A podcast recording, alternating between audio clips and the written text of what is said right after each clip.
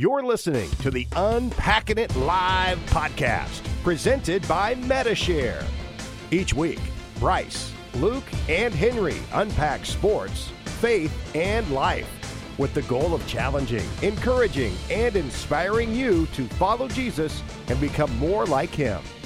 Now, from Charlotte, North Carolina, uniting sports fans everywhere, here's your host, Bryce Johnson.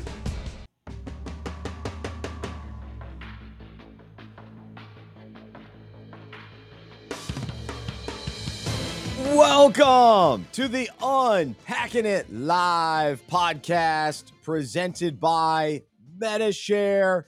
I'm Bryce Johnson. For the next hour, we will unpack sports, faith, and life with you and the Unpacking It community of sports fans. So glad to be here to unpack and discuss a wild Sunday in the NFL. We'll go back to Saturday as well because you can see the shirt I'm wearing today. Some craziness on Saturday as well. But wow, football season is fully underway and the madness is is everywhere. The, the you go across the league and you think about this. Last week we're, we're, we're panicking about the Packers. I think they're fine. The panic appears to be gone after last night's win against Chicago, or is just Chicago not very good like we thought, even though they won last week. All right. Now the Bengals are 0 2. Are they in trouble? They were in the Super Bowl last year.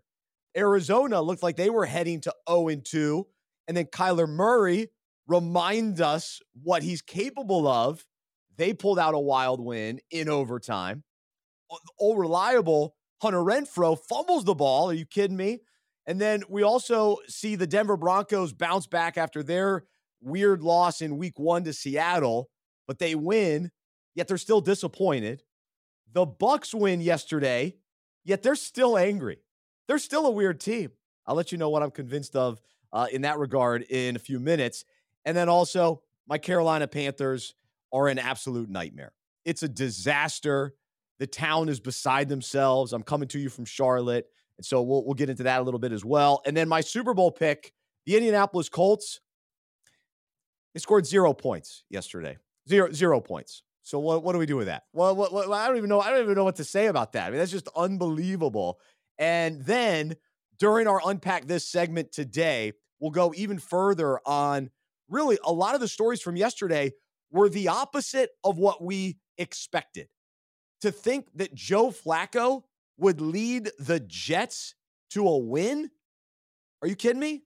No, nobody thought that was going to happen. Who thought that Jared Goff was going to lead Detroit through two games with one of the best offenses in the league. I mean, they're putting up points left and right. Not to mention what Miami did with the Ravens yesterday. That was unbelievable. So a, a lot of the these stories yesterday have to do with the the opposite thing happening, the upside down weekend in the NFL. And so we're going to look at that and how that relates to the Bible and our own lives. And so so much to get to today. We'll let you know what we're convinced of. We'll do some tap drill and we'll talk about some of the the 0 and 2 teams that we still believe in, those that we're out on, and and then what about the the 2 and 0 teams? Who's most impressive? Who are we most confident in? And then tonight we got a double header in Monday Night Football. Do we love this? Do we want this to happen every week? I'd love to know your thoughts on that. I was surprised earlier. I saw Mike Florio. He doesn't like two games going on at once. Are you crazy, Mike? Come on, man. Get two TVs. You're good to go.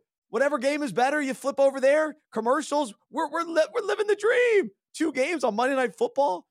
Oh my goodness, it's great. All right, we are brought to you by Medi-Share. Medi-Share is an innovative healthcare solution for Christians looking to save money without sacrificing on quality. Check out medishare.com slash unpacking it. Medi-Share is a biblical, affordable alternative to health insurance. Members of Medi-Share save up to 50% or more per month on their healthcare costs. Check out if it's the right fit for you and your family. Medishare.com slash unpacking it. It's been great for me and my family and encourage you uh, to, to see if it's the right fit for you and your family. All right. So thanks to Medi-Share. And we will hear from uh, Henry in, during Tap Drill. But right now, let's say hello to Luke Heaton, my co host. Always glad to have him a part of things. Last week, Luke was down in the dumps, but you listeners, you, you, you picked him up, you stuck with us, and Luke's Texas A&M Aggies get the big win on Saturday night in front of the national crowd. And your Dallas Cowboys, a- another one of those surprises from the weekend with your boy Cooper Rush, Cooper Rush getting the win. Well, it's a great day for fellow redheads. You know, we are few and far between. We're very hit or miss. We are less than 1% of the world. But when I see a fellow redhead doing things that are great, I got to tip my cap. Cooper Rush, well done. Well done, man. I mean, here's the thing. What on earth am I supposed to think about my teams? A&M goes and loses loses to App State, which should not have happened. Cowboys look horrific against Tampa Bay with their starter.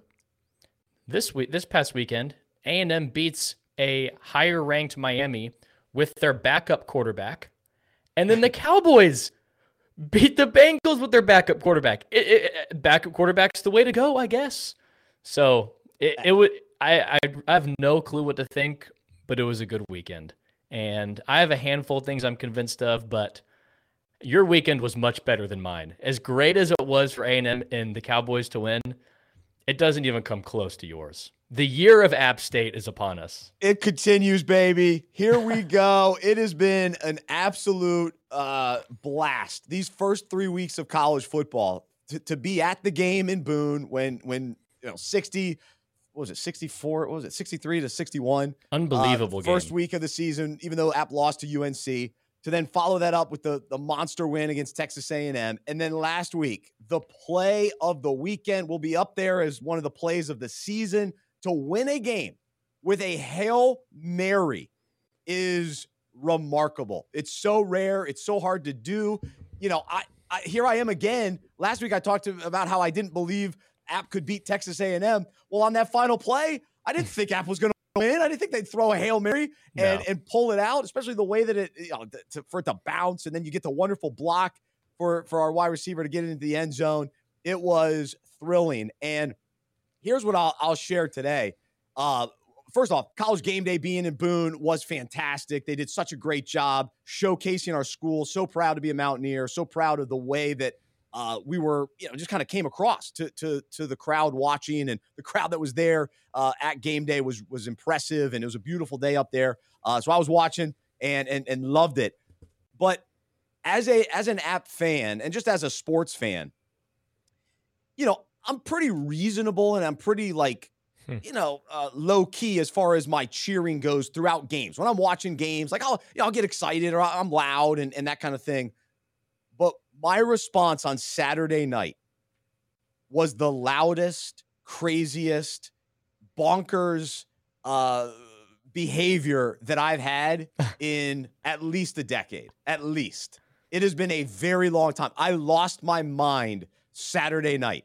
And because again, Hail Marys are just one of those plays, one of the greatest plays. To me, Hail Mary and a buzzer beater in basketball, especially yeah. like a half court buzzer beater, you just can't you can't get anything more. Well, and hail marys are even even way more rare than a buzzer beater because it takes so many more things to fall in place. Yeah. Absolutely. So so anyway, I'm watching the end of this game thinking ah it's over, and then all of a sudden, I mean, I went berserk, and my poor little daughters, three and one. Were they're scared to death. I mean, they, they don't know what's going on because I you would think, oh, they're probably used to a crazy dad, big sports fan. Not to that extent. Not to no, that. They extent. haven't seen this side. No way. They've was... seen Quiet Bryce watching turning the light out on the Panthers. That's they've right. seen they've seen quiet version of you, but not my team just won on a hail mary.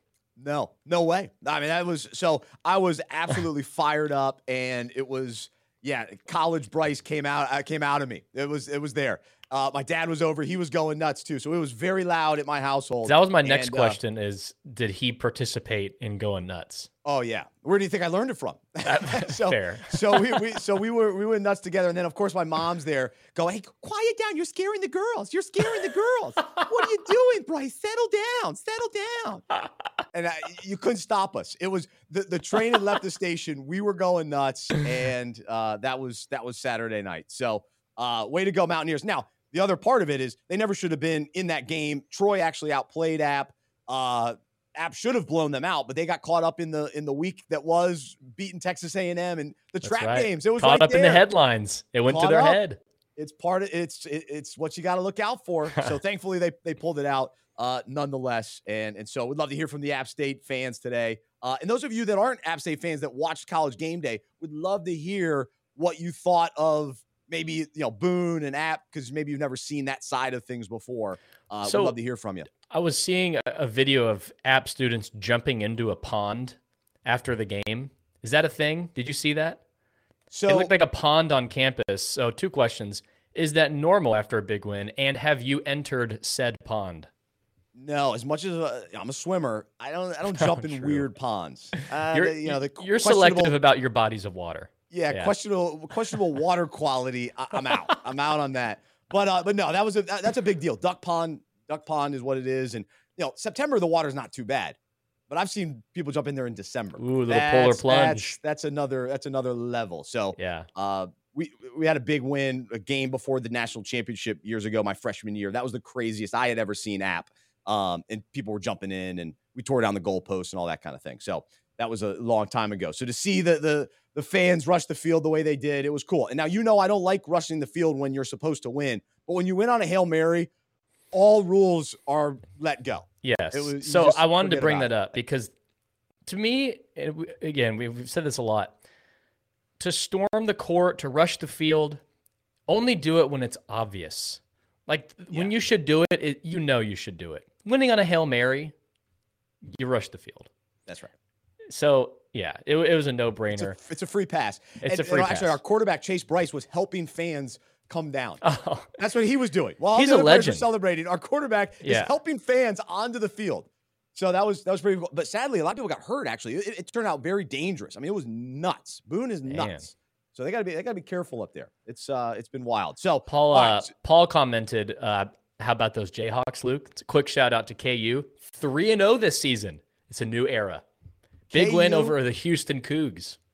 How about how about Kansas, Kentucky, Duke, and Carolina, all three and zero. Oh? Shocking! Wow, shocking in college football. So wow. that's that's pretty cool as well. They're not uh, just we'll talk, basketball schools, folks. Let's go. I, get, I, guess not. I guess not. We'll talk a little bit about that during tap drill. Uh, but we'll jump into what we're convinced of. We'd love to hear from you as a listener. What are you convinced of uh, this morning or this afternoon uh, on a Monday? And and so I will. I'll start with a couple things in the NFL. First, the Detroit Lions are the easiest team to root for because they're fun to watch, tons of scoring, and and actually after the game, Dan Campbell sent his offensive lineman, who he's like 27 years old, has bounced around the league, has been a practice squad player. He got his first career start at guard, a position that he doesn't normally play, actually. And and Campbell sent him to the podium to speak to the media. And and in the locker room, he was the guy that coach came to and kind of I don't know if he gave him the game ball, but just mentioned I saw it on Twitter. Uh, but to me, this is the culture that they're building there. Every guy counts. It's not about the superstars. They're building a great team. They're playing well. That defense probably still needs to, you know, step it up a little bit more. But their number one pick, Aidan Hutchinson. Mm-hmm. Wow, he's the real deal. Three sacks for him. Um, so th- they're impressive. They get the win. Um, so I'm, I'm rooting hard for the Lions. It, has been fun. Um, now to the negative the Bucs are still in trouble. I, am convinced the two and zero oh hmm. Bucs are still in trouble. I, I, know people are thinking, "Come on, Bryce, just let it go, man." I know you picked. I know you, you have been out I'm on the Bucs. think that for, for months. They're two and zero. Tom Brady You're just dying finds on ways that hill. to win. Yeah. I'm dying on the hill. I'm telling you. you are. It, Goodness. I, I, they are unraveling. You, Mike Evans, he lost his mind. He's now suspended for a game. Bruce Arians is on the sideline. Okay, that was interesting. What are we doing? What? Yeah. This is a circus in Tampa. Yeah. They, they, they happen to beat Jameis Winston and his four broken back or broke whatever he's got in his back. He's got four slip discs, right? I don't know what it is. But he's got he's got four. That's who they beat. That's who the Bucs beat. Uh, barely. They barely beat him. Yeah. They hung on to win. Go ahead. Well, so I'm not I'm not willing to die on that hill about the Bucs. I know. Well, are you are you willing to still die on the hill of the Panthers are winning the division? Because I okay. my is or is it time to turn the light out? Okay, is it already so, time to turn the light out? So I think the Bucs are benefiting from just a bad division. Like I, I I'm not willing to say they're going to do well in the playoffs, but it's almost like who's going to take it from them? I'm just, I don't know. It looks bad in Carolina. The Saints are still interesting. I'm a believer in Jameis. Uh, you know, I mean, if he if he can get his back in check. What, but, what do they say? It's like four broke. I don't even know what it means. How is he I mean, playing with that? So concerning. So yeah. concerning. I mean, to me, him and Carson Wentz are just similar players, like just uh, thrills, but then just devastating mistakes. Good offense though, and then I mean, Atlanta's yeah, Atlanta's Atlanta. Um, so we'll see. I actually, I think there's a wise way to go about protecting your quarterback, but I'm convinced. I love when I see players stick up for their quarterback. Now, there's a way to go about it, and Mike Evans took it too far. But if someone's in your quarterback's face, if someone has a dirty hit on your quarterback, someone has to get shoved. I think back a couple years ago, Andy Dalton slid, got destroyed, late hit against Washington. Every Cowboys offensive lineman just stood there. That was bad. I remember that. that like was that really was bad. an egregious hit, and no one even looked at the defender. Like at least walk up to him and say something. So Evans took it too far, but the principle on sticking up for your quarterback, I love. There, there has to be, like in basketball, you always need that player that's willing to to be the tough guy to stick up, and maybe you know maybe he needs to get a tech to get the team going. So I don't know. On principle, I like what Mike Evans did, but he took it too far. But here's the thing: their wide receiving corps is already depleted. Oh and yeah. So he left early sure. in that game. Now he's out for another game. Uh, you know, maybe they'll get one of those guys back with, with Godwin and Julio, but they're they're banged up. Julio's always banged up. Godwin has kind of been injured a lot as well. So it, it's to me, it's just not it's not looking good. It's not looking good for the Bucs, and I know they're two and zero. Oh. All right. Speaking of not looking good, I'm convinced the Carolina Panthers must move on from Matt Rhule, and there should be no delay. The ship has sailed. It's over. Nine straight losses. Yeah to, to, to yesterday's game was the pivotal game for me. Week two against the New York Giants. It's the Giants. A, a team that still has Daniel Jones, a, a new head coach in Brian Daboll. And last year, the Giants beat the Panthers. And so you can't let that happen again. Yet that's exactly what happened uh, again. The offense doesn't understand that it's 2022. You look across the NFL, you've got teams that are dropping 35 points. You've got, you know, you got the Miami Dolphins loving life. They're throwing the ball all over the field. The Ravens are throwing the ball all over the field. I mean, the, the Lions are throwing the ball. The Jets, I mean, and then the Panthers are up and down the field. It's just embarrassing. What was the it's final score of that game? It's under 19. It felt like it felt like it was 13 to 6 or something. To, 19 to 16 was it? Ugh. It was it was just it, so it's not working out. There's an assistant coach on the staff, Steve Wilks, former head coach of Arizona. wasn't great in Arizona. Didn't really get a fair shot there. Uh, so he's the only guy on staff that can take over for Matt Rhule, but it's just not working out. And I just don't see him rallying the troops. He's to, from from the outside looking in. He has lost the team. He's I know he's lost the fans and it's just not it's not a good thing. So it's just so crazy how much I still believe in the roster. That's the thing. I still believe in the roster. Matt Rhule had so much hype coming in, deservingly so, with what he did with, at Baylor. But I mean, yikes. Uh, but but okay, here, here's the thing. Here's what I'm also convinced of. Stop with the college coaches going to the NFL. Uh, enough is enough. If Urban Meyer can't do it, if if Steve Spurrier can't do it, if Nick Saban can't do it, Matt Rhule's not going to do it. So uh, it's cool. He, he won some games at Temple. Yeah. Won some games at Baylor. He hasn't won any games at Carolina. So thanks. Maybe he's a nice guy. It's not working. Yeah. And the sooner we can move on as Panthers fans, the better off we're going to be because we can't watch this game in, game out. It's uh, they're barely making it on my third TV. I mean, it's it's you, you look across the NFL. There's yeah. so much excitement, so many great games. I mean, we've got games coming down to the wire, big time plays, wild plays. You got all this hope and all these different teams, and you know Joe Flacco shocking everybody, and then the Panthers. Oh, I mean, I was look, I was watching the stats, and for a while, Saquon Barkley had like six carries for four yards. Solid, and defense. yet Carolina still wasn't dominating. That's like right. yikes! And you know what time it is? It's time for the Carolina games for you on Sundays to be relegated to the fourth screen, which is NFL Plus on the phone. they've been they they've been relegated to NFL Plus on the phone. Oh, um, so one one thing I'm convinced of today, and we kind of talked about this before the show. if you are a member of the National Football League, you you you cannot score zero points. It is it is co- act- completely unacceptable. Are, are, you kidding me? You can't make you can't who, get into field goal range. You, are you talking about the team with the number one running back? yeah, who uh, the quarterback who had nine Ryan? carries. yeah. Team with one of the more talented rosters against the Jaguars. Maybe it's the Jags. You can't beat them to make the playoffs. Then now you can't score a point. You're telling me an NFL team can't get into field goal range, field goal range one time. 50 yard field goals Shocking. are a common thing in the NFL. Like, oh yeah, 52 yarder, 51 yarder. You can't you can't get into field goal range once to kick a field goal. Or if you miss it, it get into field sense. goal range again. Zero points is unacceptable.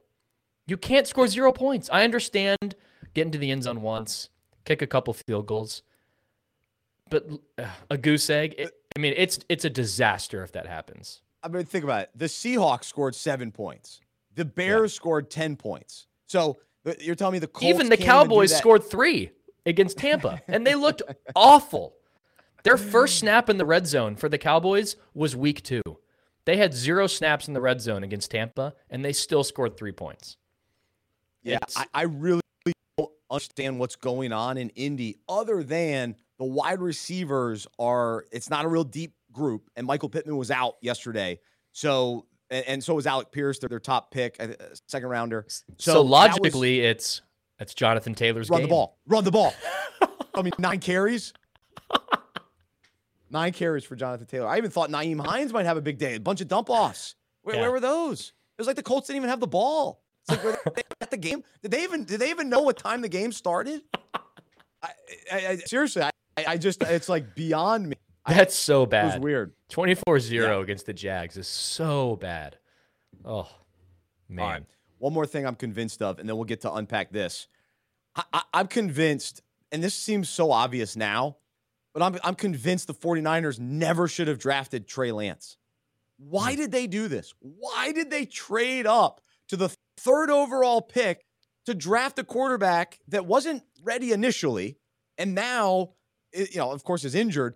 But when you already had Jimmy Garoppolo, a guy that has taken you to the playoffs and all he's done is win. I know he has had the injuries as well. Yeah. But but still, all he's done is win. So to me, all you had to do, if you even if you wanted to trade up, well, get a get a player that can contribute and and and use your picks and your your all these assets that, that the 49ers had, and they've done a great job building a really strong roster. Just go win with Jimmy G. That's all he does is win. And so he proved it again yesterday. And and to me, this is one of the more just wild stories too, with how this is all played out. And for Trey Lance to be out for the year, which actually is eh, you hate to say it for him, but it's best case scenario because imagine if he was out six weeks and Jimmy G goes five and one while he's out. Then what do you do? So yeah. it was already awkward and weird. They told Jimmy G not to even be at the, the facility, or he didn't want to be at the facility. They couldn't get in touch with him in the offseason. And now he's high fiving and everybody's buddy buddy back, you know, back in the mix, and he's winning again. And the 49ers are they're one of the teams to beat in the NFC. It's yeah it is baffling and it wild and, and interesting. Well, because they traded up for him for him to sit out his rookie year. Like, okay, we're going to develop this guy. But their roster was in win now mode. Like, we have a talented enough roster to win a Super Bowl. So maybe they're trying to go the, the Mahomes route. Hey, we'll draft Mahomes, have him sit for a year, and then he's the next guy. But gosh, I don't know. It's, yeah. We I, and, and yeah. really, we haven't even been able to judge Trey Lance fairly. Well, I don't even so when, we when draw he, like, major conclusions. When he plays, when he comes back, it's going to be 2023. And then, so next year, when's going to be the last time he played a full season of football? Since college. He hasn't played a full year of football. FCS football. yeah, yeah, it's, it's it's concerning. The 49ers, it's it's an interesting situation. But they, have got some talent there and uh you know, they, they seem to have the pieces in place and and Jimmy G when he's out there, he just things just happen for him. Like they yeah. just they as long as he's healthy, that's the big thing. So, um, lot to uh, uh to to unpack and kind of react to from from the weekend. Would love to know your thoughts as well. You can leave your comments. Uh, Paul's already calling me out for uh, jumping off the, the Panthers bandwagon after after two games. I'm still a Panthers fan. but but we have to realize it's really hard to watch. This is a Yeah. team that is you just don't understand. They have Christian McCaffrey. They barely. I mean, between him and Jonathan Taylor, it's like we got the two top running backs that barely touch the ball. Yeah. I- I- feed these guys, please. What? Why is it so difficult? Confusing. yeah, we're just fans more- watching on the couch. I'm, I'm Yeah. eating my. Uh, I, I had a delicious corn dip yesterday. I'm eating my corn dip, just wondering what's going on. Trader Joe's. No, I had a buddy come over, and uh, you know, I invite guys over to watch games and have a good time. Well, they my my two buddies reached out and like, hey, well, we got to bring something. Uh, Normally, you know, it's not expected. I don't expect guys to to bring anything over. Yeah. I'm not going to provide anything. I provide the TVs and and the entertainment and the commentary, free commentary. Commentary. So if you want to Yeah. bring something delicious, uh, go for it. But anyway, brought a delicious like corn and cheese dip with some tor- tortilla chips. Ooh. Very delicious. Very Mm. delicious. So anyway, so that's what I was doing as I was criticizing the and wondering about the Panthers. I got excited one time during the Panthers game, one touchdown to DJ, DJ Moore. That was about it. Yeah. One more quick thing.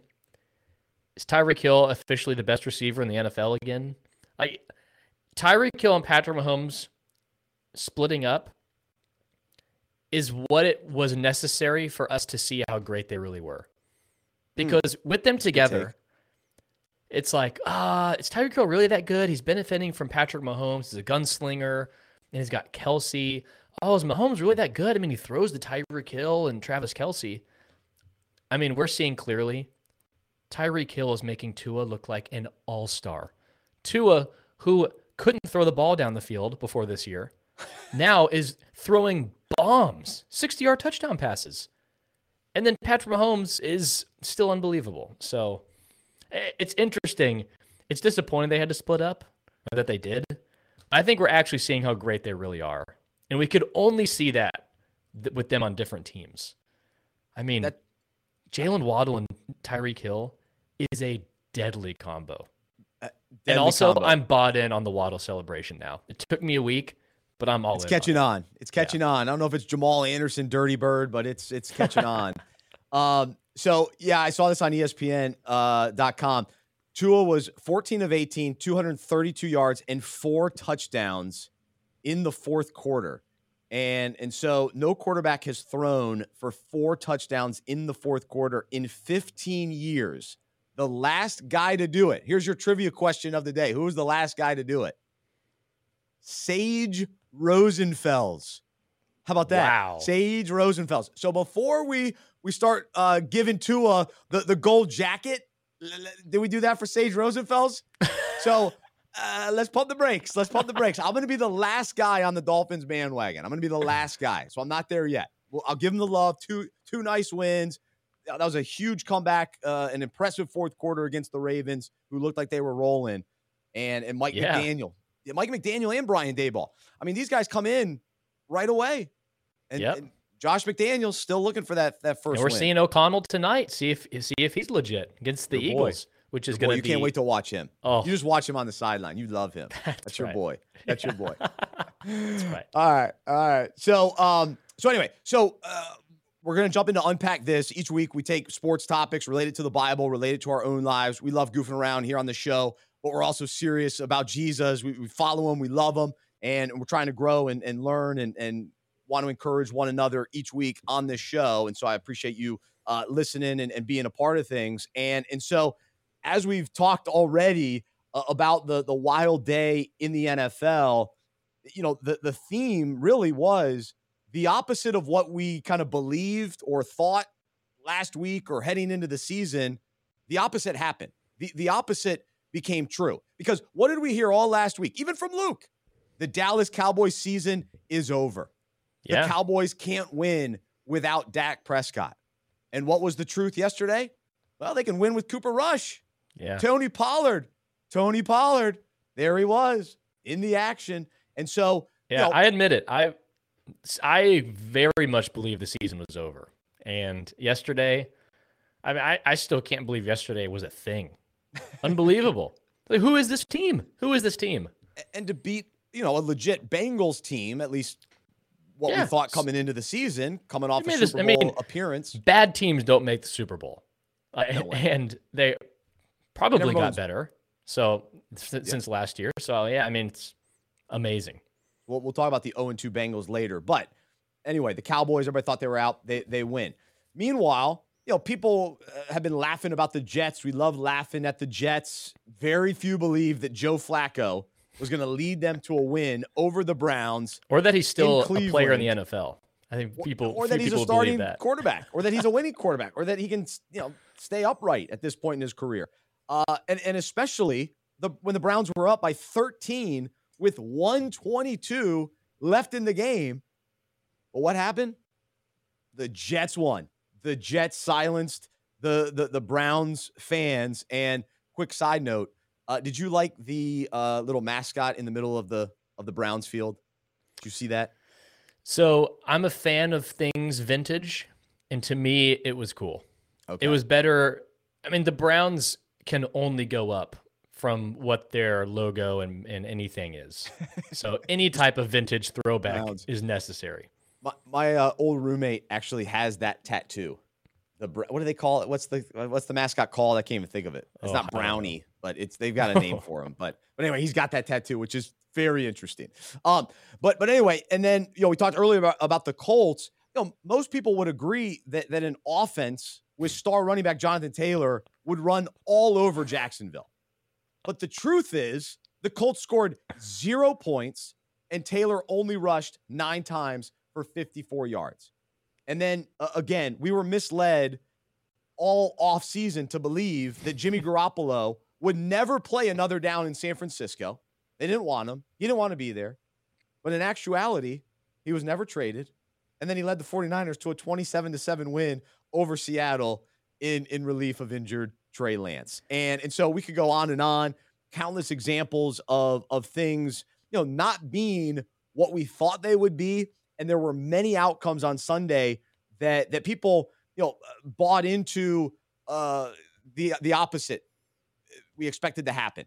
And and so it was it was amazing that we you know we expected certain teams to win or we wanted games to go a specific way and then the opposite happened. When the when the when we saw the action unfold on the field, the truth and the reality was much different than what we anticipated, what we thought, and and for many of us what we believed to be true.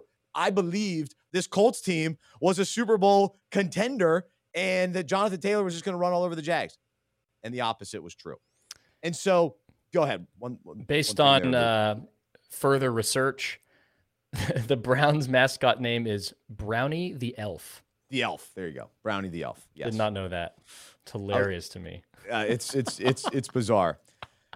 So so anyway, t- so uh, goofiness uh, aside, uh, brownies aside, uh, whether we liked the results from yesterday or not, or or whether they lined up with our you know personal beliefs of of what we thought should happen, or if it went along with the media's opinions all week long or all off season. Ultimately, the truth was revealed on the field, and the teams that prevailed turned out to be the opposite of what most thought. That's that's what the reality was on Sunday. And so, when it comes to the world that we live in, many people believe life should be a certain way and have bought into storylines that the culture and the media have told us are true. However, when we look to God's word and we understand what he reveals to us, we realize that the opposite of what we once thought is actually the truth. And what the world thinks life is all about is much different than God's design. It's the opposite. M- many people consider you know, gaining everything this world has to offer money, success, pain, uh, fame, power, pleasure. Eh, that's the goal of life. That's the ultimate satisfaction. That's what's worth chasing. But when it comes down to it, the opposite is true. Jesus tells us in Matthew 10 39, this is the amplified version whoever finds his life in this world will eventually lose it through death. And whoever loses his life in this world for my sake will find it. That is life with me for all eternity. And so it's it's actually given up what the world offers to chase after Jesus. And and so, you know, just like eh, during the NFL yesterday, we're like, wait, wait a second, wait, wait, the Jets won? And, and so, you know, we, we might pause and say, wait, wait, wait, isn't the main point of every day to get as much as we can and do whatever selfishly feels good? Isn't that what isn't that what the, the opinions out there? Isn't that what the culture tells us? Isn't that what we were raised to believe by all the influence all, all around us? No.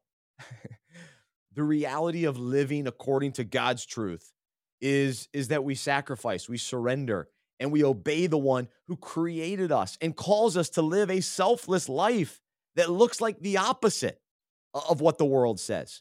Philippians 2, 3, and 4 says, Do nothing from selfish ambition or conceit, but in humility count others more significant than yourselves. Let each of you look not only to his own interests, but also to the interests of others.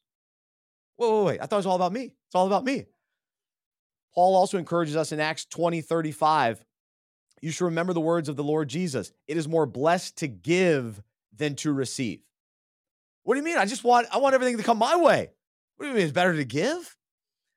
Things are the opposite in God's economy and God's uh, the way He operates. God's word is different than what the world tells us and the, how the world operates. That's the reality. That's the truth. And and so the world tells us all about being self-made and strong and powerful and never showing any weakness. Yet the truth is that God works in amazing ways when we're weak and humble. In 2 Corinthians 12, 9 and 10, Paul describes how he pleaded with God to take away uh, what he considered the, the thorn in his flesh. But, but God told him, My grace is sufficient for you, for my power is made perfect in weakness. Talk about the opposite of what the world says. Paul responds by saying, Therefore, I will boast all the more gladly about my weaknesses, so that Christ's power may rest on me. That is why, for Christ's sake, I delight in weaknesses, in insults, in hardships, in persecutions, in difficulties. For when I am weak, then I am strong. Talk about the opposite again. When I am weak, then I am strong. Jesus also says in Matthew 5:10, "Blessed, comforted by inner peace and God's love are those who are persecuted for doing that which is morally right, for theirs is the kingdom of heaven, both now and forever." And so today, NFL fans can't deny what was revealed during the games on Sunday. That, that was that was the truth for, for week two, as I knock over everything in the studio. Although much of what we saw was the opposite of what most believed, we still know it's the truth of week two. And so, likewise, as we follow Jesus, we can't deny what God reveals through his word. Although it's the opposite of what the world believes, we know it's the truth. So today, let's remember to live according to it. So let's follow his way. Let's go his way. It's the opposite, but it's the truth. It's the reality. It's the way God designed it. He is the creator.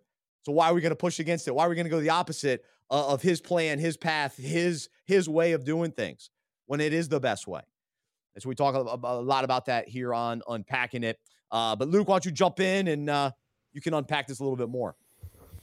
Yeah, it's actually really relevant to um, so last night uh, my church we had our quarterly uh, member meeting and we just uh, go over like budget updates vote in new members um, vote on other things hear from the elders and one of our elders was talking about uh, as a, I think I've said this quote before on the show, but it's a Dietrich Bonhoeffer quote. And he says, When Christ calls a man, he bids him to come and die. And you talk about that is the opposite of of what culture and what the world says. Wait, lose your life? Come to die? No way. But that is that is the call. Christianity is not and my uh, this uh, amazing guy, one of the elders at a church was talking about last night. You know, Christianity isn't just agreeing to some doctrines; it's a call to discipleship, and that doesn't mean we're earning our salvation. But being a Christian is a call to discipleship, and discipleship in the Bible to being a Christian is lose your life so that you may have so that you die so that you may have life so that you may be raised in Christ. Discipleship is a death of self. And a death of self is the exact opposite of what the world's wanting. Oh no, uplift yourself, turn inward, focus on yourself, hmm. pleasure, um, self reliance, self strength, pursue what you want. Oh, follow your heart, man. But no, we are called to be disciples of Jesus. And by God's grace and by the power of his spirit, he helps us do that. So that's a great reminder. Yeah, you want to lose your life? Lose your life and gain it. You know, gain your life, gain the whole world, you'll lose everything. So really like what's the cost? Is it worth dying to self so that we may have Christ for eternity? Oh my goodness, absolutely. It is absolutely yeah. worth it.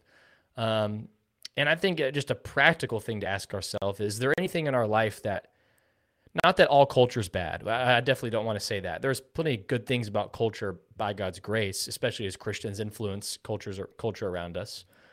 However, if there's things in our life that are spot on with culture that is not biblical, maybe that's something to think about. Like, wow, I kind of live in a way that actually is pursuing what culture says. Uh, what's going on there? It's just a way to like check our own lives. Like maybe we need to do the opposite. I mean, George Costanza does this in Seinfeld. He does the opposite because everything he does is wrong. Um, but our lives are, on average, probably going to be the opposite of what the world pursues. And that is a good thing. And by God's grace, we're able to do that. Amen. Amen. So it's a it's a challenging uh, principle and, and reality to to embrace. Uh, but that's word. It's it it really is. So much is kind of the opposite of what we've been been taught by the world and and and by by culture. So we have to we have to you know uh, test it and and push against it and and and embrace and know and understand and really believe what God says. Um, and I know for me, and you know Philippians two, three, and four, in humility count others more significant than yourselves. That's man, that's a that's a a strong, strong challenge right there for us to, to consider today. Let yeah. each of you look not only to his own interests, but also to the interests of others. It's so easy yes. just to get caught up in what I got to do, what I need, what I desire, mm-hmm. what, you know, how I want things to happen, um, but to actually put others ahead of ourselves. That's the call. Yep. And, and I think just to clarify, what we're what we're not saying is, oh yeah, you got to lose your life, you got to live a miserable life for to to follow Christ. No, there is a joy, a sweetness, a a glory in being a disciple of Jesus that comes from losing your life, from dying to self. Dying to yourself doesn't mean you can't enjoy anything. Doesn't mean, oh, well, I'm going to be sad the rest of my life. No, it just means dying to the world's pleasures. There is so much pleasure and joy and amazing things that are in Christ. Just like think of think of the I read a book called Made for Friendship. Hmm. And I think one of the greatest gifts God has given us is friendship. And that's an amazing thing. Amen. Dying to self doesn't mean giving up something like friendship. There's godly friendship is so sweet. And some of every all every one of us think of some of our best memories. It's with a close friend. Or a close family member. And and that's an amazing thing. So there's still ton I mean there is true joy, true uh, like beauty in a life following Christ. Um, but to to really attain that, we have to die to what the world is calling us to. That's right. What our number, yeah, our number one focus and desire and, and all that kind of thing. So, yeah, and putting our putting our our selfishness uh, aside, which is a daily, it's a daily death to self and a continued pursuit of of knowing Jesus uh, deeper and, and more profoundly and, and following after Him. So that's what you can unpack today. Uh, that devotional will go out uh, through email. We go out Monday, Wednesday, Friday. Uh, so you can check that out on unpackingit.com slash subscribe. Uh, and you can sub- subscribe for free on our website today if you aren't already an Unpack This subscriber. All right, so much more NFL to unpack today as, uh, man, this hour flies by for us. But, uh, you know, we talked about some of these these wild games and, and, and wild finishes what jumped out to you? What was as you were watching? What really uh, caught your eye, Luke? And and those of you listening, what was the most surprising kind of finish, or what was the most exciting one for you? Um, I'll I'll I'll let you jump in first. Go ahead. So I think sometimes I think what makes college sports amazing is the chaos. Professional sports are a little more methodical. You kind of know what's going to happen. There's less sloppy play typically. And the NFL, typically the better team's going to win. There's not as much chaos, not as much high scoring, certainly. But the Miami Baltimore game, I mean, come on. Unbelievable. You don't see scores like that very often. Long touchdowns. Lamar Jackson, 70 yard touchdown run. Tyreek Hill's catching 60 yard bombs. Chaos down the stretch, a comeback. That game was so exciting to watch. It was unbelievable. No matter who would have won, that fourth quarter, go watch the highlights if you haven't seen it. And if you have seen it, watch the highlights again because we don't see that kind of football in the NFL that often. It was just so fun to watch, just exciting, chaotic football. It was amazing. Explosive plays. So that was my big takeaway is that was a treat to watch. You know what another kind of wild game and the Rams pulled it out and it's like Super Bowl champs, Falcons are one of the worst teams in the league. Yeah.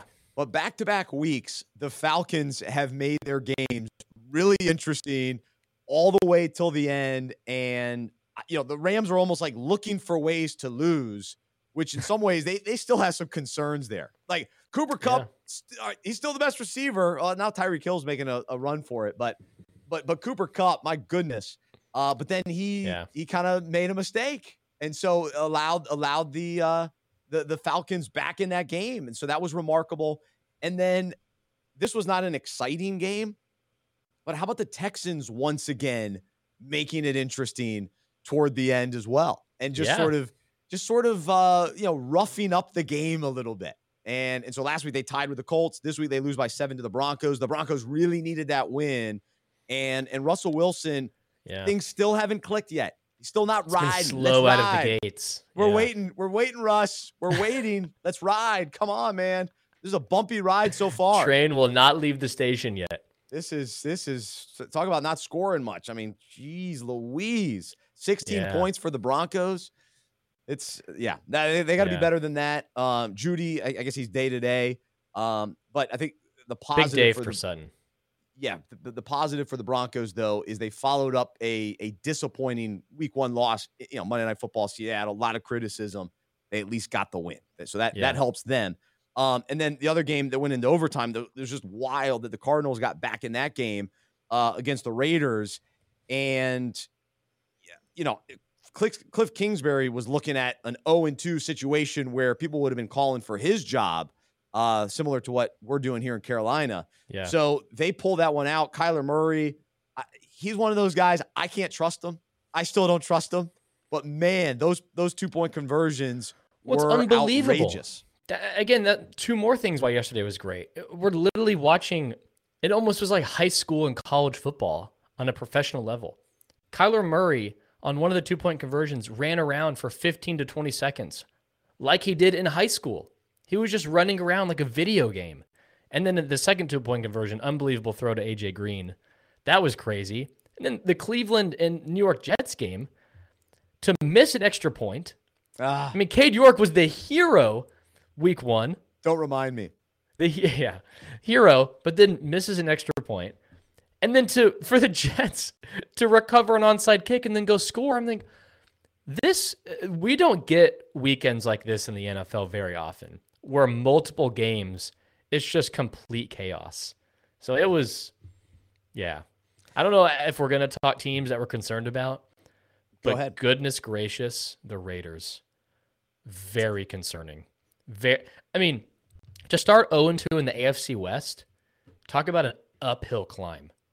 The Chiefs, I mean, very much still the team to beat in the AFC West. Chargers, they look good. I mean, losing to the Chiefs is certainly not anything to be upset about. But goodness, the Raiders to lose like that, to be 0 2, yikes. Doesn't look good.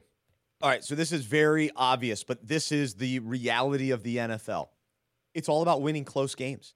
And last year, the Raiders were able to win those close, dramatic, wild games. A lot of those balls just kind of broke their way. And and so the plays went their way. And and that's why they ended up in the playoffs. You think about the team a a team like the Tennessee Titans, which we'll see tonight on Monday Night Football. Yeah. A lot of things went their way last year. Tight game. They weren't blowing people out. Tight No. games. They were without Derrick Henry. they that's right. They got the wins. And and so now, you know, this year things might not go Las Vegas's way in those tight games, and that's going to be a really tough division. If, if, if they might be, you know, they're still. I, I think they're like they're still competitive. They're fine in a lot of ways, but these are the games where you got to you got to pull them out if you want to make the playoffs because the, the the margin in the NFL is so small. That's why we love it. That's why there's parity. That's why the Jets can win yep. on any given week. That's why Atlanta can play you tough. That's why Houston can play you tough. Yeah. That's why Seattle can win on a Monday night game, even though they're, they're not very good and they might not win again. And Chicago could win the first week of the game, of the season in the yep. rain because the margin of error, a little bit of rain benefited Chicago. A week later, eh, you go up against Green Bay, that eh, in Lambeau, Monday, or Sunday Night Football, not going to happen. Yeah. Um, so I'm just I'm so concerned because the Colts, I mean, they're they're with the division they play in, they're going to be fine. They're going to be fine. Them Jags, the Texans, and the Titans, the Colts are okay. The Raiders, it's concerning. It's so concerning. One other really cool thing, the Lions being up 22 to 0 how cool is that to see the Lions controlling a football game? Like you said at the beginning of the show. I mean, find ways to lose. This time they did not, which is huge. Yes, yes. That's just so fun to watch, especially again. Hard Knocks can destroy a team or it could really benefit a team. But now that we are invested personally, if you watched Hard Knocks into the Lions, I mean, is there a is there a fan in NFL that hates the Lions? There's no way. There's no way. They're so likable. And I heard a stat earlier today. It's the first time in like 11 years the Jags, Lions, and Jets all won on the same day. I mean, they all three won. That's that is a rare event in recent history. Very rare. And the fact that I, the I Texans almost that. joined the list as well would have been even more rare. Oh my goodness! Wow. The uh, the other game we haven't talked about the Steelers and the Patriots, a low scoring game. I'm not sure that I'm not sure New England could be overly excited about that win, but yeah. now being one and one, Steelers one and one. Of course, the questions become: the, you bench Mitch Trubisky? Is it Kenny Pickett time? Uh, I, I, don't think Mike Tomlin's going to do anything, you know, emotional or based on one game. So I think he wants to give Pickett more time, uh, not put the pressure on him. And uh, Trubisky that, that too. I think Trubisky deserves more time. He, I, I would say the jury's still out on him he needs a little more time in the new situation um, for him to really, yeah, have a good shot. So did he not have time in Chicago? I guess that's Chicago. So let, us we'll give him a few more. We'll give him a few more weeks. A few more weeks in Pittsburgh. But nah. that was a little bit of a surprising loss for them in Pittsburgh, uh, especially with New England. Eh, not not didn't look very strong that first week. Uh, but they ran the ball better. D- Damien Harris, who ended up getting hurt toward the end of the season or end of the game, looked pretty good. Uh, for them, which I think is going to be key. They got to run the ball well. That that takes the pressure off Mac Jones. That's why they were successful last year. Uh, but they they didn't look too good against Miami in Week One. But now after two weeks, looks like Miami they're they're living up to the hype. So again, yeah. I'll be the last one on that bandwagon. But, uh, but that but was a low scoring oh. game. When I got home from church, the two games that I was able to watch locally, the CBS and the Fox game was Saints Bucs, low scoring, snoozer of yes. a game. Snoozer. But then also Patriots Steelers. I'm like, oh, this is tough draw. Tough. You don't draw. have the red zone. No. Oh, Luke. No. Luke, you got to find a way to to watch football on Sunday without the red zone. Is it's it's not good. Yeah. It's hey. like it's like eating dessert without sugar. It's like sugar free sugar free desserts. sugar free desserts. It's More like, of a savory guy though. More of a savory. It's like yeah, guy. you still have football. You still have football, but you don't have the red zone. You yeah. gotta have, you gotta have some sugar, man. That's that. Yeah. That, that your gets boy, you your boy, your boy Hanson, Scott Hanson. That's oh, right. Yeah. That's right. Seven hours of commercial free football. That's what we get. That's what we get. So um, let's see. I think we talked about all the games. Your, I mean, your Cowboys, Bengals. So Bengals are now zero oh and two. I personally am not surprised by this. This is actually one thing I did get right. I thought the Bengals would struggle this year. Um, just kind of the Super Bowl hangover, losing. It's, it yeah. doesn't always translate very well for teams. And and again, they got a lot of those breaks last year. I'm not sure they're going to get all those breaks this season. And and Joe Burrow, you know, didn't play a lot training camp, preseason, a little bit rusty to start the year. We know they've got talent there. We know we know what Burrow's capable of, but I'm not sure that uh, they're going to have the same type of magical run as they had. I'm sure they'll so, win like four yeah. in a row at some point this year something yeah. like that. But they're they're off to a, a, pretty slow start. Here's the one thing that I'm impressed about the Cowboys Bengals game is when your starting quarterback goes down, is your coaching staff going to go ultra conservative? Hey, you know what? We're not going to try to. We're going to try not to lose the game. We're just going to go heavy run ball. We're going to run the ball. We're not really going to let him throw. Or are you just going to say, hey, we've got nothing to lose. We got our backup quarterback. Let's just see it. And the Cowboys let Cooper Rush go out there and play that opening drive, going for it on fourth and two, and letting Cooper actually throw the ball. I'm like, yes. Why don't coaching staffs do this more often? You already have your backup out there. You're already at a disadvantage. Why not just let him play? Yeah. So I'm glad Dallas didn't go the conservative route. So that was a much needed coaching victory from the Cowboys coaching staff because it was looking grim, especially mm. how last season ended. I mean, yikes. So that was that was a good feel good win for for Cowboys fans to see.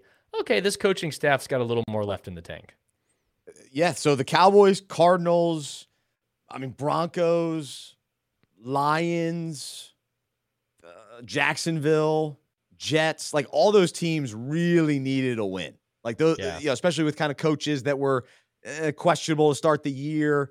Those, those teams really needed it. So that was uh, that was impressive.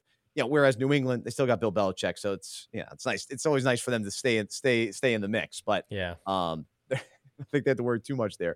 Um, but but as far as uh, tonight's game go, and so I don't think we're going to do a full on tap drill today. I think we'll just kind of tap around a couple topics here as we wrap things up today. Yeah. Um, H- Henry had some other commitments uh, today, but uh, tonight's Monday Night Football.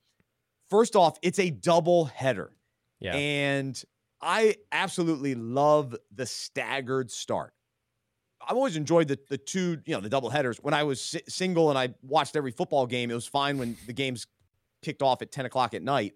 Uh, but now this one, this one's a little bit earlier, and then the, the the first game starts earlier. So I'm all in on this, and I would even say I wish this was the case every single week. It would be. It's Monday night. If you're going to make a big deal about the night, because I don't like the risk of what if the one game's not great I like I like having options. I like having two TVs going. Yep. Uh, I'm all in. So the point on what if it doesn't live up? That's you have to schedule. You have to go for the high floor NFL scheduling. Don't go for the home run, high ceiling. Oh, what these teams could have a great game. Look, Packers Bears Sunday Night Football. Yikes! No one's shocked that it wasn't a good game. Monday Night Football. I was looking at the schedule. Monday night there's a lot of good games. Thursday nights look grim, doesn't look good. And I, am concerned that there's going to be a lot of flops on, hey, we're riding with one game on Thursday, and a lot of them just don't look good. So I'm concerned about that. But the doubleheader is great. I mean, Monday night, I'm, we're already conditioned to watch football on a Monday night. We're clearing schedules. We're aware, hey, it's Monday night. We got the Manning brothers, now Joe and Troy. Add another game. Come on. Absolutely. And so t- tonight's matchups are pretty intriguing. So you got you go Titans, At, Bills, and then Vikings, Eagles. Vikings, Eagles, Eastern. Potential NFC Championship preview. I mean, t- two teams Fair. with, I mean, with serious momentum. So I am very excited. And last year, Bills Titans would have been a lot more exciting. You're definitely out on the Titans already after one game. Yeah, I'm. I, want to see if the Bills are going to make a statement tonight and say, you know what, we're going to just steamroll another team, and we're here. So I, that's kind of what I'm looking for. And then selfishly, I'm hoping Vikings Eagles. Even though I'm rooting for the Vikings this season, I hope it comes down to the last possession. Give me a good Monday night game. Mm. That would that would that would be sweet. So I, am all in though. Uh, I'd love for the so next year there's going to be multiple double headers. I think three next year. But to me, then that's a baby step toward let, us just make this part of the the schedule. Yeah, because I love the seven o'clock kickoff. That means I can actually see the end of the game tonight and get to bed at a decent hour, and then Early I'll catch bird. the late game. Okay, I'll catch the late game in the morning. So yeah. that to me is best case scenario. So I'm all in on that. Um, one other uh, story that caught my eye from the weekend: former unpacking it guest Herm Edwards, who was fun on the show. Uh, he's out at Arizona State. Mm. And and so I'm not going to break down whether you know they should have kept him or whatever. The question is today, would you like to see him back in broadcasting? And remember him at ESPN, he was an NFL guy, and then he went to coach in college. So if he returns to broadcasting, do we want to hear him back on the NFL? You play to win the game, or does he slide over to college football and eh, beef up that coverage a little bit? Well, as a kid, I could never remember who was who, him or Tony Dungy. To Oh, me, really? they were the same person. I, I was like, oh, there's Tony Dungy. Different, oh, different personalities. Yeah. I could never remember which one was which, but yeah, bring Herm back. That's what you between you and Cooper Rush. I, I don't know the difference. So I get it. I get That's it. right. Yeah. But I'd love to see. I, that's love high to see. praise right there. Yeah, that's right. I'd love to see Herm back on, and I think. Would you prefer him in NFL or college? To me, he's been disconnected from the NFL a little bit. You know, last couple of years he's been all in on college football, so he knows the game better. So I'd probably have him double dip actually. So I'm gonna I'm gonna answer my Double question dip and say chip. both. Where we've seen this a little bit, like Jay Williams will do NBA, college basketball, and then kind of I think he's now even more NBA. Oh, Um, he- Jalen Rose did a little bit of both, and then Jay- then you have boy- to land. Then you have to your- land. Your boy Jay quadruple dips though. Him, he's giving hot takes about the NFL. Don't listen to those. You can't listen. I mean, literally, listening I'm- to that Monday, that morning. I'm turning on E. ESPN radio, and their like their ad for the upcoming show is Jay Jay Williams giving a, an Aaron Rodgers take. Like, wait, what am I listening to? I'm, I'm just gonna have to turn the channel. Are you kidding me? Stay in Yeah. your lane. Stay in Yeah. your lane. Yeah, I, I, I don't I don't listen to that. I haven't. It's been a long time. Um, all right, last question. So, you know, we talked earlier about the the basketball programs, college basketball programs, doing pretty well to start the season. Kansas, Kentucky, Duke, UNC. Mhm. take that a step further, how about the ACC? UNC, Duke, Florida State, Syracuse, Clemson, Wake Forest, and NC State are all 3 and 0. And what makes this so interesting is, you know, we just sort of all accepted in the offseason, well, there's going to be these two big conferences, you know, Big 10 and SEC. You've got the, you know, kind of the Midwest and and then the South. And we sort of just forgot about the ACC. We're thinking, well, maybe Clemson will jump and, you know, leave everybody else behind. And those will be the two big conferences. Well, I don't know. Does the ACC, you know, kind of keep things interesting? Does this open up the door? How does this affect things moving forward? And can these teams actually keep it up throughout the season? Know, it's nice to start off Yeah. strong, but what will this look like the rest of the way? You know, of course, some of these teams played some some easier opponents early on, but as we know, as an App State grad, you can never overlook anybody. Um, but but still, that's kind of that's the reality. So anyway, I don't know your your perspective coming. I, I'm in ACC country. Your your perspective as as a you know fan of the SEC and, and a fan of college football. What do you make of the ACC getting off to a big start? Well, I would say it feels like people forgot about Clemson as well. Like everyone was written off, but, Clemson's a, like a ten the- win season was a down season. I know. Pretty pretty astounding. So I don't know. I mean, there's just so much unknown. Like SEC commissioner was in a recent article talking about just not even thinking about divisions anymore. Well, on a one division conference and what the future is. It's it's all interesting. So yeah, I don't know. I, I am in favor of that. Eliminate the divisions. Well, yeah, because he was like, yeah, and- he yeah. like, oh, well, uh, people are calling for the pod system. He's like, no, that's just that's not going to work either. So, some type of I don't know. The NFL's model is just so good with how you make the playoffs, wild cards. They have divisions, but yeah, I don't know. It's it's good to see. I mean, from my perspective, even though I'm an SEC guy, I like when there's a lot of good teams.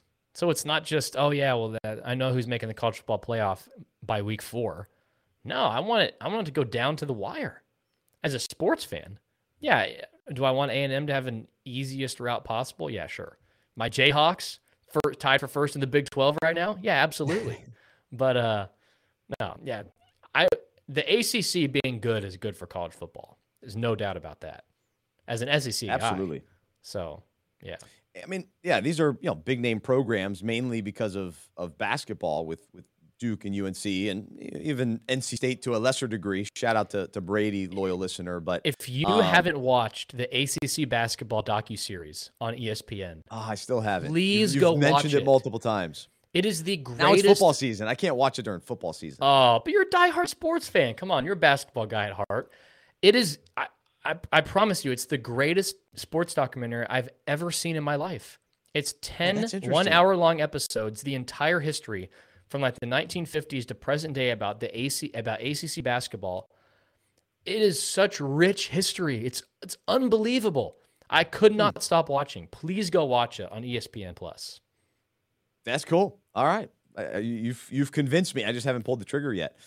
So, all right, man, we could talk all day. Uh, a fun weekend in the NFL, and and as we talked about, a, a, lot of results were were the opposite of what we expected, what we believed about certain teams. Uh, the opposite ended up happening, and and again, the parallel for us in, in life is God, God's word and God's way is really the opposite of what the, the world tells us and culture t- tells us and, and even just a lot of the stuff that we've we've grown up to believe is the the best way or what life is all about it, it's it's not the truth it's not it's not the reality of how god created things and and and his his way and his kingdom and his order uh, and, and and his design uh in is really the opposite so that's the encouragement for us to as we wrap up today and appreciate everybody listening and always love hearing from you. You can email me, Bryce at unpackinit.com. Uh, let us know uh, your reaction to today's show, reaction to the, the football weekend,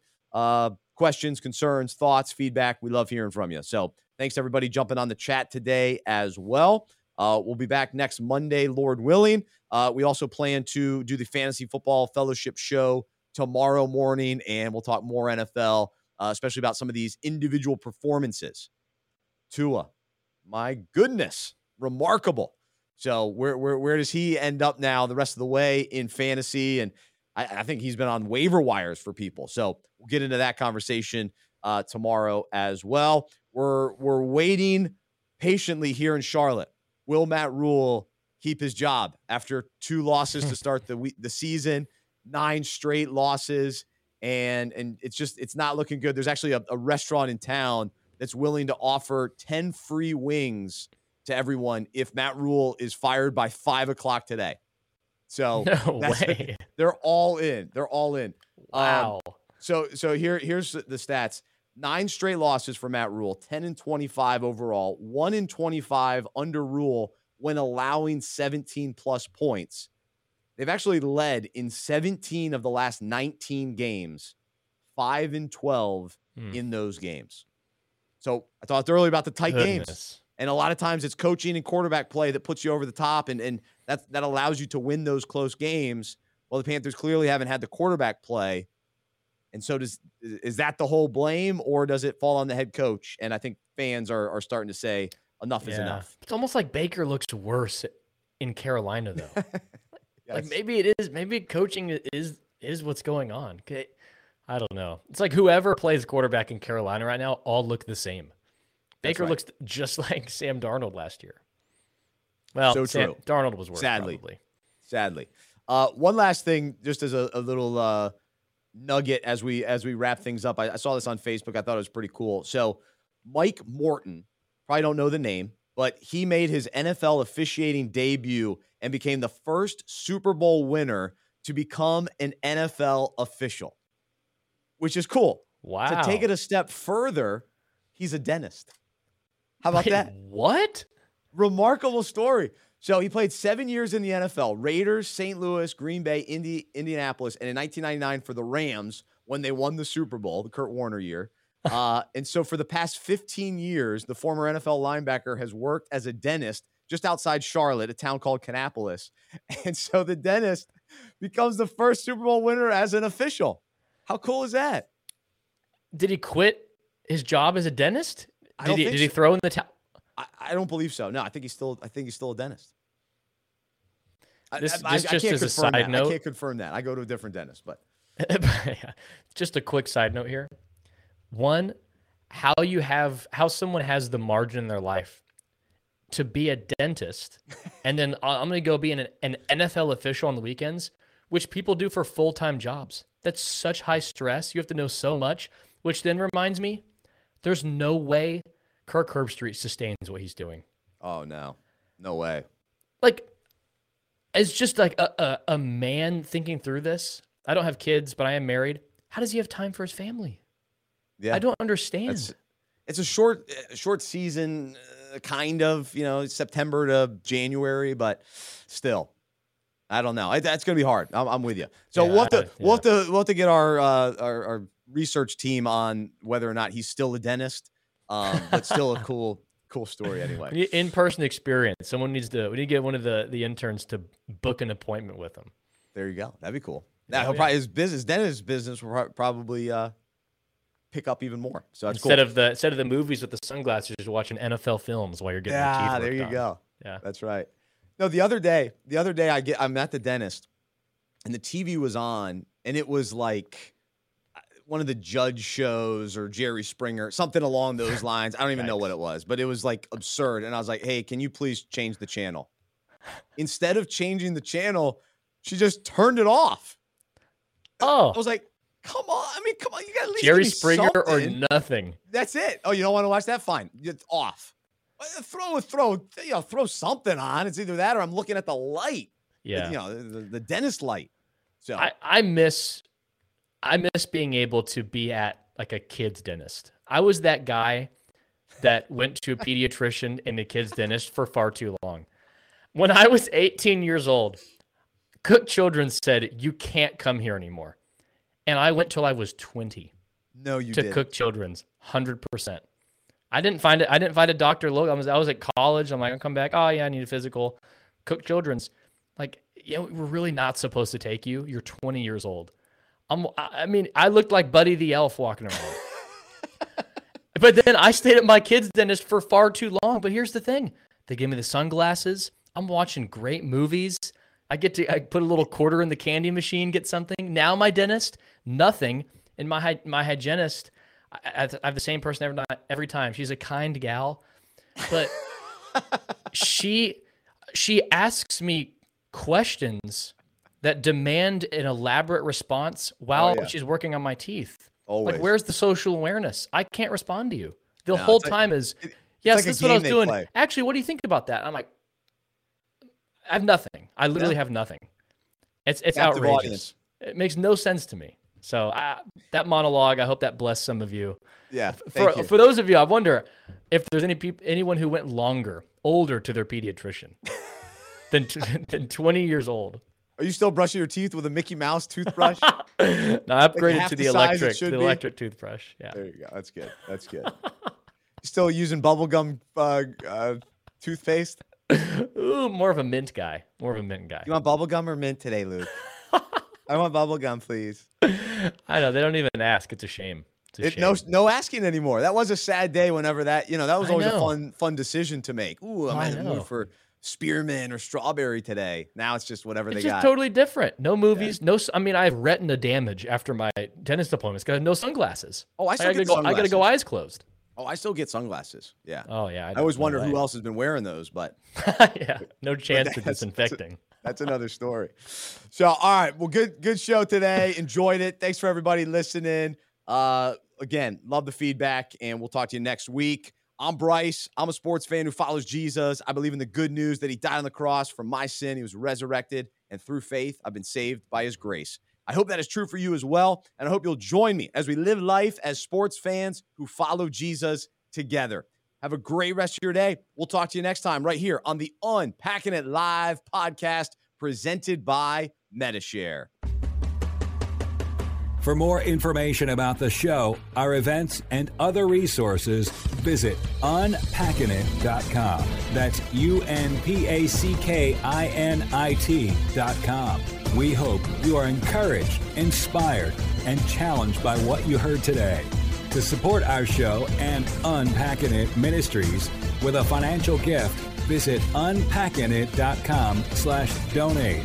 We look forward to unpacking sports, faith, and life with you again next week.